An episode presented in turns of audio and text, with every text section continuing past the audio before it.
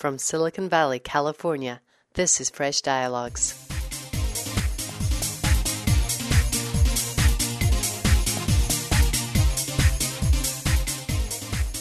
Coming up in part two of my exclusive interview with Paul Krugman, we discuss China's lead in clean energy, what the government should be doing to fight climate change, and Krugman explains how negotiating CO2 emissions with the Chinese would be easier than trying to enforce a carbon tax. The interview was recorded in Silicon Valley on November 12, 2009. Paul, thank you very much for joining me today on Fresh Dialogues. I really appreciate it. Okay, good, to be doing this. Talking about other countries and what they're doing, Spain took the lead, Denmark is taking the lead, China is now way ahead of us in certain clean energy technologies. Do you feel that we've lost eight years and we have at least eight years to catch up? And is it feasible we can catch up? Oh, I mean, it's it's always feasible. And I, I think the again, there's there's this.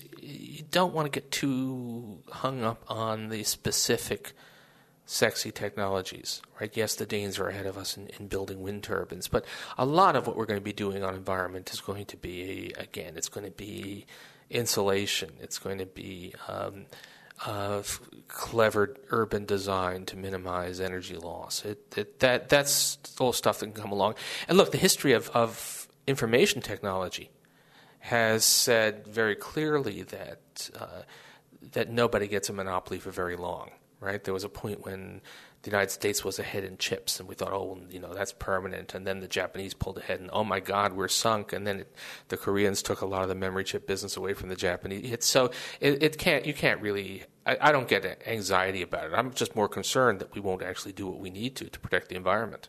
Right. And how big? How big is the role of government?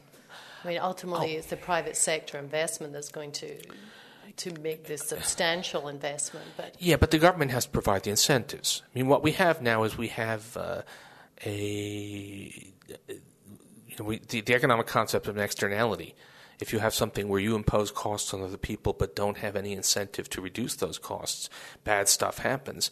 And climate change is the mother of all externalities. It's a gigantic thing, and the private sector by itself is not going to deal with it left without any government intervention, we're just going to uh, basically parboil the planet, right? So what you have to do is you have to have a set of rules in place. Now, the idea is for it to be market oriented.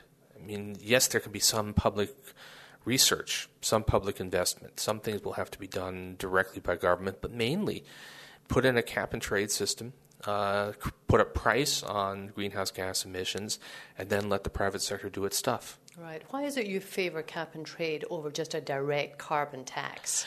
Oh, there are a couple of reasons. One is right now, cap and trade looks like it might pass Congress and a direct tax will not. And partly that's because cap and trade is relatively well suited to paying off the industry groups, right? We live in the real world. And mm-hmm. so you can, by handing out some of the licenses, at least in the first decade or so, you make it easier to swallow.